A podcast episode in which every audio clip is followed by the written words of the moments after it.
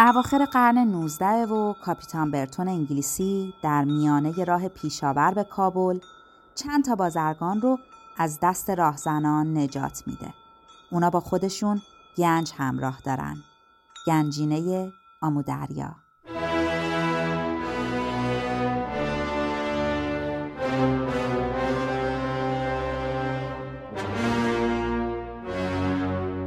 سلام هستی پودفروش هستم با پادکست گنجنامه. قرار شد تو هر قسمت از این پادکست یکی از گنجا یا اشیای تاریخی ایران رو که تو موزه های بزرگ دنیاست معرفی کنیم. این بار می‌خوایم سری بزنیم به گنجینه آمودریا. یه سری بزنیم به رود جیهون و به جنوب تاجیکستان امروز بریم. و یه بازوبند طلایی با سر شیردال از دوره حقامنشی ها رو تو موزه بریتانیا تماشا کنیم و در حقیقت به این بازوبند گوش کنیم.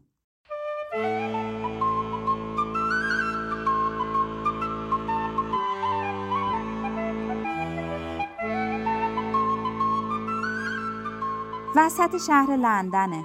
گوشه دنجی در مرکز این کلان شهر. خیابان گریت راسل در محله بلومزبری. میان چندین بنای معروف و تاریخدار عظمت موزه بریتانیا خودنمایی می‌کنه. اینجا آثار پیدایش انسان از حدود دو میلیون سال قبل تا به حال جا خوش کردن.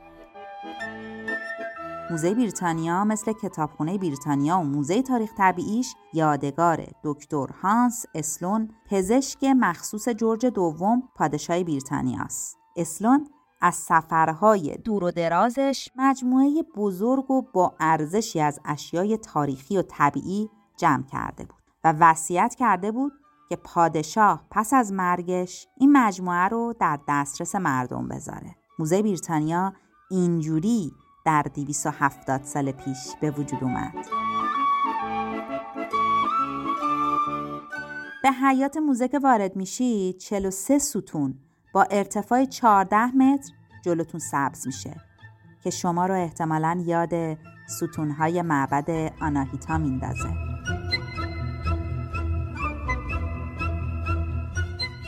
بین این همه ستون و شکوه کنج محبوب ایرانی ها تالار شماره 52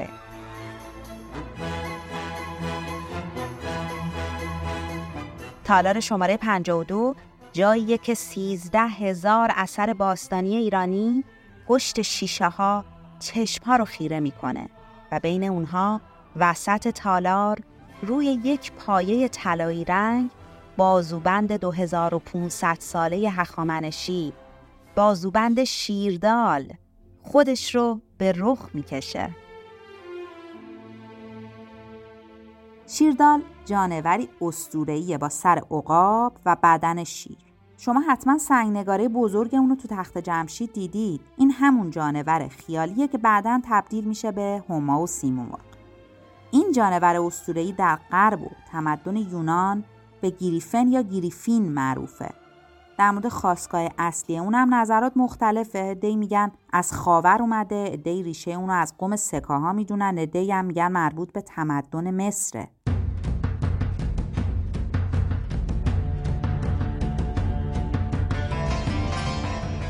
عقاب فرمانروای آسمان و شیر صاحب قدرت روی زمینه.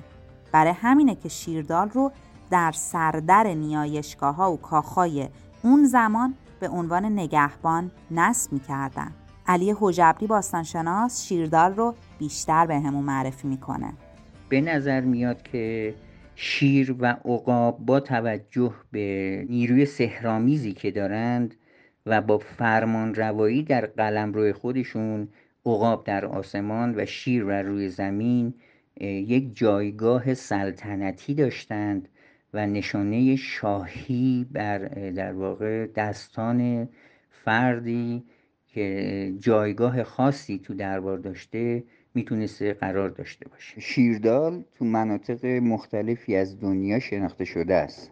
توی آسیای غربی، مدیترانه، یونان، مصر، بین النهرین، آناتولی و سوریه و هند که بهش گارودا میگن. اما تو ایران باستان ما شیردال رو در مفرقهای لورستان و تمدن ایلام باستان می‌شناسیم. همراه موجودات اساتیری دیگه مثل اسفنکس و لاماسو.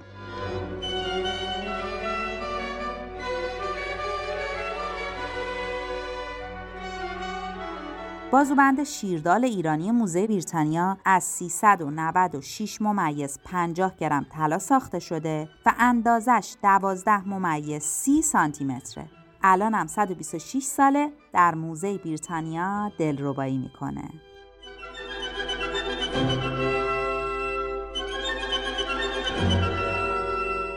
ما همراه با بازوبند شیردال در زمان هخامنشیانیم. هنر و فرهنگ در حال رشده و از زمانی که زینتالات بشر دندان و استخوان حیوانات بوده صدها سال گذشته.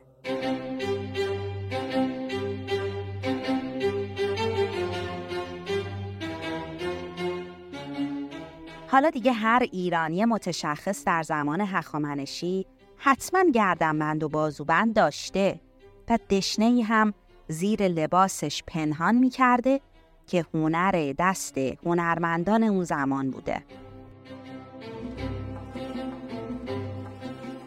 این بازوبند که یه زمانی یه بزرگزاده هخامنشی اون رو روی بازوهای ستبرش میبسته چجوری از اینجا سر در آورده؟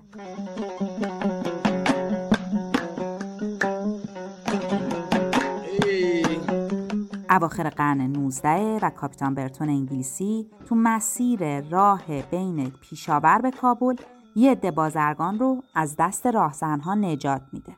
بازرگان ها گنج همراه داشتن. کاپیتان برتون تعدادی از اشیای اون گنج رو می‌خره و می‌بره انگلیس. همون وقتا سر آگوستوس فرانک مدیر وقت موزه بریتانیا اشیای باستانی مشابهی رو از راولت پندی و جاهای دیگه هند خریده و به لندن آورده بود. علی حجبری باستانشناس میگه همه این اشیا به جغرافیای واحدی تعلق داشتن به دره آمودریا.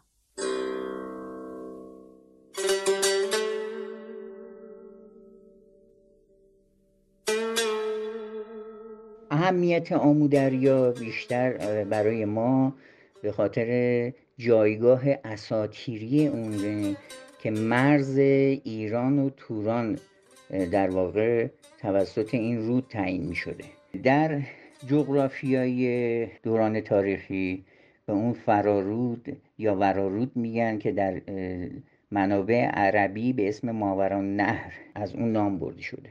در دوره هخامنشی این رود جایگاه خاص خودش رو داره و شهرهای مهمی در کرانه این رود ساخته شده که بعدها در دوره اسکندر با توجه به اهمیتی که این منطقه داشته همچنان جاهای مختلفی از شهرها و مکانها و معابد دوره های مختلف تاریخی رو ما می‌تونیم توی این منطقه ازشون نام ببریم.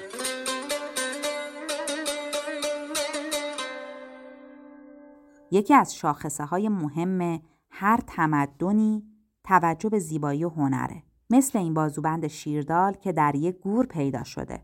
اما چرا این آثار هنری تو گورها پیدا میشن؟ عمران گاراژیان اعتقاد داره که این شیوه تدفین مردگان همراه با اشیا مربوط به قومهای شمالیه. یه سنت مربوط به جمعیت های اصولا غیر یکجانشینه. به عبارت دیگه در آسیای مرکزی آنگاه که ارزش افسوده در اقتصادهای محلی بالا میره به صورت اشیاء زرین و اشیاء سیمین قابل حمل در اون جوامع ذخیره میشه نه به صورت ثروت هایی که وابسته به مکان و غیر قابل انتقال هستند در مورد این شیء خاص و در مورد استفاده هایی که از اون میشه نکته مهم دیگری هم هست.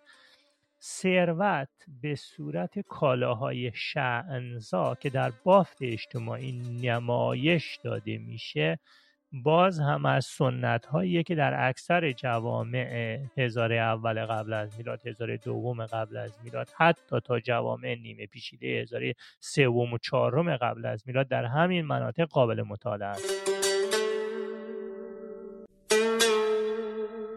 ما به زمانی سفر کردیم که داریوش بزرگ هخامنشی سکه طلا برای اولین بار تو دنیا ضرب می‌کنه که اسمش دریک بوده. پیش از اون سکه های مسی و نقره رواج داشته.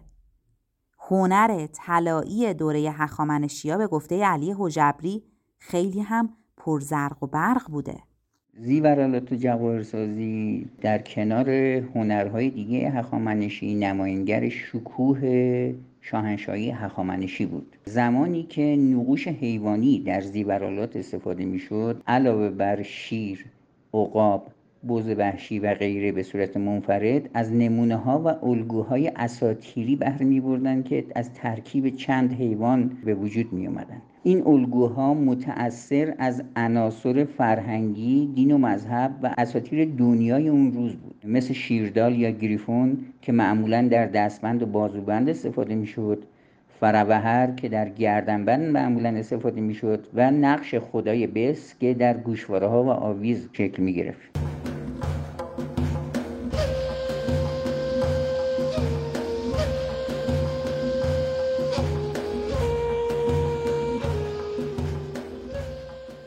پادکست سری زدیم به دوره هخامنشیا سری زدیم به شیردال و آمودریا. اما در پادکست بعدی می‌خوایم کمی بریم عقبتر.